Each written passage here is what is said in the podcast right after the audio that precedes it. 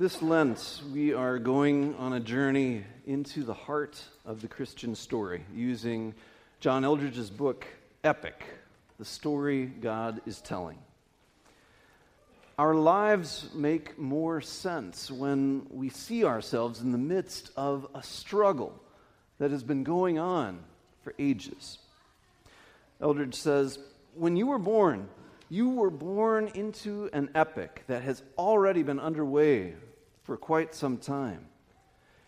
It is a story of beauty and intimacy and adventure, a story of danger and loss and heroism and betrayal. It's a drama with four acts that we're exploring. Last week, Pastor Annenson talked about uh, how the story of God doesn't begin with Genesis 1, when God created the heavens and the earth. It starts with John 1.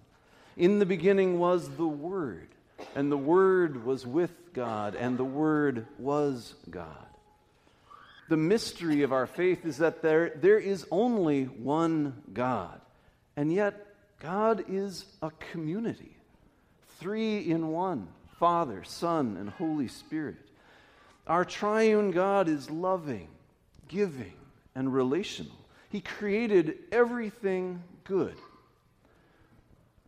So, where did things go wrong? As we look through microscopes and telescopes, we see beauty and order in creation. Yet, as we look at our television screens, we see horrible things happening everywhere abductions, shootings, beheadings, refugees fleeing ruined cities, people dying of hunger and other preventable diseases. Like Job, we wonder why the wicked prosper while decent people struggle.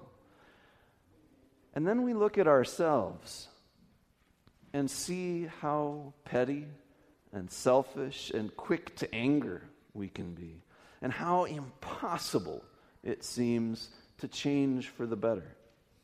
We believe that God loves us and has power over all things, but we wonder why does suffering happen?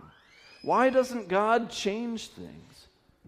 How can we reconcile what we see with what we believe about God that He is good and loving and holds all things in His hands. How do we explain and deal with evil? Have you ever wondered why all stories have a villain? The big bad wolf, evil stepsisters, the wicked witch, Darth Vader, the Dark Lord Sauron. Every story we tell has a villain because our world's story has a villain. Long before we came into the story, evil reared its ugly head. All the stories that we tell about the presence of an evil power in the world, all the dark characters that have sent chills down our spines and given us restless nights are spoken to us as warnings. Woven throughout the story of Scripture is the conviction that the face of evil has a personality behind it. It's not just random. In the Old Testament, he appears as a snake in the Garden of Eden an accuser who told God that Job would curse him to his face if he took away everything he had. Scripture doesn't give us a precise description of our enemy or his full backstory. We're just given hints in different places. Isaiah chapter 14. This is one of those places that we get a little bit of a hint at who our enemy is. This whole chapter is kind of a taunt against the fallen king of Babylon. Verse 3 and 4, he says, On the day that the Lord gives you relief from suffering and turmoil and cruel bondage.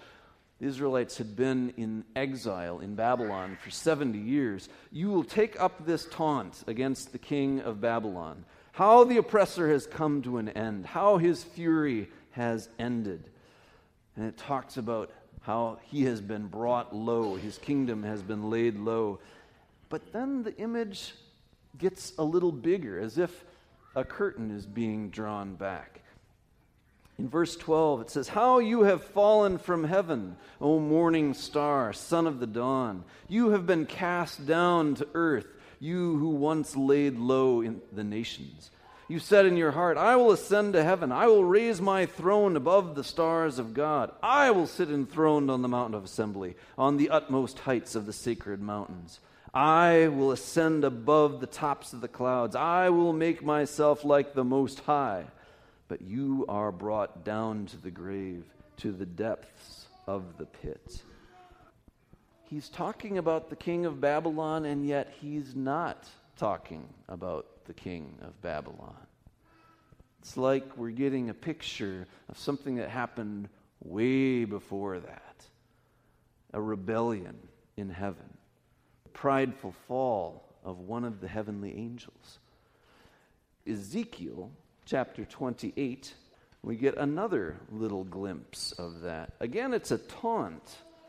This whole chapter 28 is a taunt against a prophecy against the king of Tyre, another one of these nations that were oppressing the people of Israel.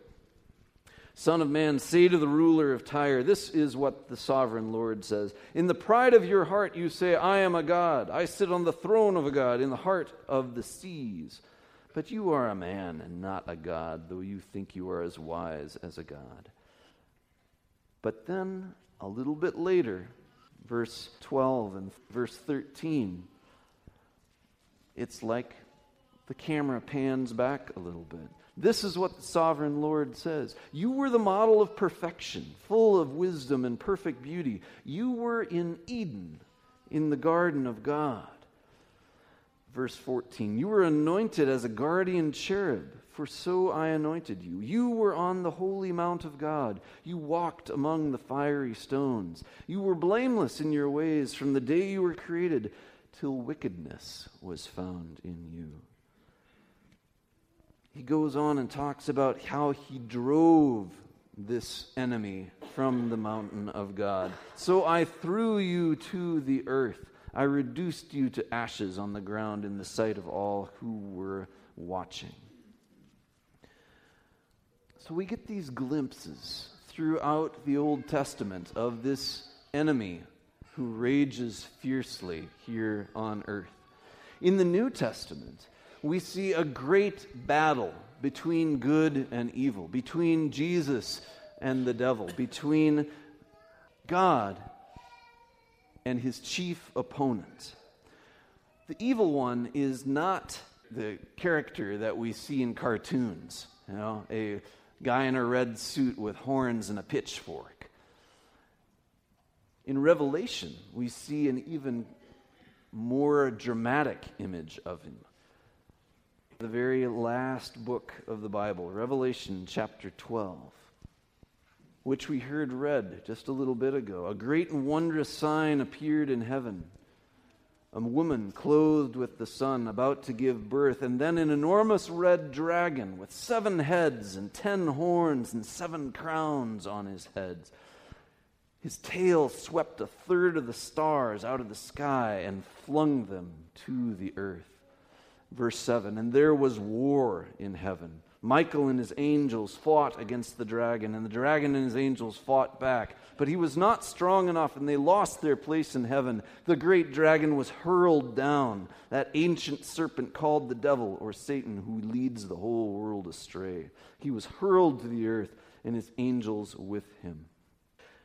And then, verse 12 Rejoice, you heavens, and you who dwell in them. But woe to the earth and the sea, because the devil has gone down to you. He is filled with fury, because he knows that his time is short. We're never really given a complete story of how evil began. But these passages in Scripture suggest that Satan was a captain of the angels who rebelled against God and was hurled down from heaven. And now he rages fiercely here on earth because he knows his time is short. In verse 17, it talks about how the dragon was enraged at the woman and went off to make war against the rest of her offspring, those who obey God's commandments and hold to the testimony of Jesus. This is a universe at war. Eldredge says in his book The world in which we live is a combat zone, a violent clash of kingdoms, a bitter struggle unto death. It's not a struggle of equals, though. We don't look at God and the devil as an equally powerful yin and yang that balance each other. We don't regard the devil as another God. We sing, We believe in God the Father, the Son, and the Holy Spirit. We don't have an equal creed that says we believe in the devil and his angels. No, we don't give him that much satisfaction. There is only one God, and he has no equals.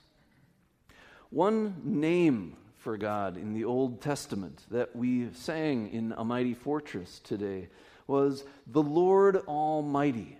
It's from Psalm 46. The Lord Almighty is with us. The God of Jacob is our refuge, our mighty fortress. The word, the Lord God Sabaoth is his name. That Hebrew word Sabaoth means the Lord of hosts. Now, by host here, Scripture doesn't mean somebody who hosts a party. The hosts of God are his angel armies. This is the God who is at war. Since Satan cannot storm heaven by force, he rages here on earth. He uses cunning to go after God's children. Scripture tells us that Satan is the father of lies. He is the ultimate expert at smoke and mirrors. He's good at making up lies about himself and getting people to believe them. The devil is a slippery character. Just when you think you have him all figured out and pinned to the wall, he slips around behind you and has your own knife at your throat. It's so easy for us to demonize other people, to take a look at what's going on in the Middle East and what's going on in the news and say, oh, there's evil right there, only to become the devil's tool ourselves. Perhaps we should see our confusion about the devil's identity as evidence for his existence. We are legion the demons said to Jesus when he cast them out of the man who lived in the tombs. Satan's abilities to confuse and distort also seem to be legion. Today, people tend to live as if there is no villain in the world at all, or get so focused on him that they see him behind every inconvenience they experience. Some people blame the devil for everything, every bad decision that they make, every roadblock that comes their way. Oh, I didn't get that parking spot. Darn you, devil! you know people like that? Who are so focused on the work of the devil that they can see demons everywhere. Most of us, though, go to the other extreme. We tend to live like we don't have an enemy. Our alarm goes off. We hit the snooze, especially this morning. Grab a few more Z's, then gulp down some coffee on our way off to work. We wonder why we have so many hassles. We drive home, we watch some TV, we feed the cat, go to bed, never wondering how our enemy might be seeking to distract and harm us all the way throughout our day. Our society tries to get us to believe that evil can be explained as just the result of people's selfish decisions and random accidents. The French poet Baudelaire said that the greatest ruse of the devil is to convince us that he doesn't exist. Our enemy is subtle. C.S. Lewis, in the Screwtape Letters, gives us kind of a picture of a senior devil writing a junior devil and giving him ideas about how to treat his patient, the person that he's in charge of tempting and leading astray. And the senior devil is always saying, What you need to do is keep your patient off balance, distracted, fuddled, focused on other things, and just kind of hazy about his life. Then you'll be able to really work on him. Interestingly, there's going to be a production of this series of letters as a play at Stevens Auditorium in ISU uh, on April 14th. As Christians, we are constantly under attack. We need to pray for protection. That's why in the Lord's Prayer, Jesus tells us to pray, deliver us from evil. Or you can even translate that phrase, deliver us from the evil one.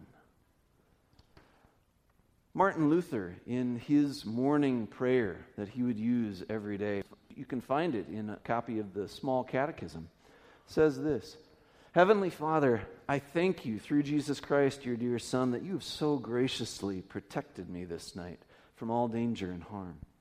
I ask that you would keep me this day also from all sin and evil, that my life and actions might serve and please you. Into your hands I commend my body and soul and all that is mine. Let your holy angel have charge of me, that the wicked foe have no power over me. Amen.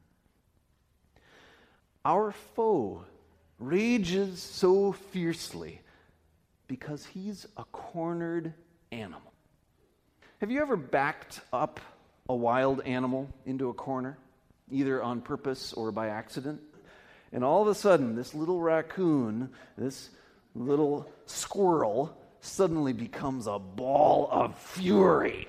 It's all claws and teeth, and it coming at you. Satan is just like that cornered animal, raging fiercely because he knows his time is short. This past week in the Seek God for the City devotion on Friday, the prayer was about seeking God to bring victory over evil powers. And one of the scripture passages was from Luke 10, where Jesus sent out the 70 followers to preach in his name and to cast out demons and to heal the sick. And they came back and reported back to him and said, Lord, even the demons submit to us in your name. And he said, I saw Satan fall from heaven like lightning. I have given you authority to trample on snakes and scorpions and to overcome all the power of the enemy. However, do not rejoice that the spirits submit to you, but rejoice that your names are written in heaven. And the prayer said, Jesus, be our captain. We are more thrilled about your rise to glory than we are distracted by the downfall of Satan. Restrain us from waging vigilante warfare on our own strength. As you authorize us, we will act in your authority, secure in your covering, which shields us from the enemy. Be our champion. Rise to break the grip of dark powers that hold captive the ones you came to save. Though we do not understand the presence of evil in the world, we trust that God will not let it prevail. God is at war with Satan and will triumph in the end. Christ has already defeated the devil through his own death and resurrection.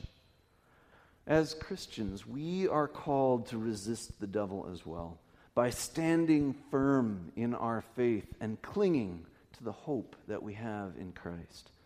We are called to fight together against our enemy, to take up the full armor of God and the sword of the Spirit, which is God's Word.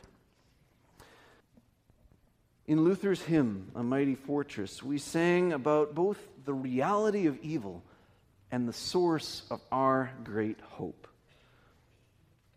He said, Our ancient foe seeks to work us woe. His craft and power are great, and armed with cruel hate, on earth is not his equal. Did we in our own strength confide, our striving would be losing. We're not the right man on our side, the man of God's own choosing. Who is that? Christ Jesus. It is He. Lord Sabaoth, the Lord of hosts is He. From age to age the same, and He must win the battle. And though this world with devils filled should threaten to undo us, we will not fear, for God has willed his truth to triumph through us. The prince of darkness grim, we tremble not for him. His rage we can endure, for lo, his doom is sure. One little word shall fell him. That word is Jesus Christ the source of our hope and salvation. As terrifying as Satan may appear, as hard as he may rage in the world around us, he has been hurled down and will soon be destroyed. May our Lord protect us and give us courage to stand and fight for our families, our community, our world, and our own hearts. Amen.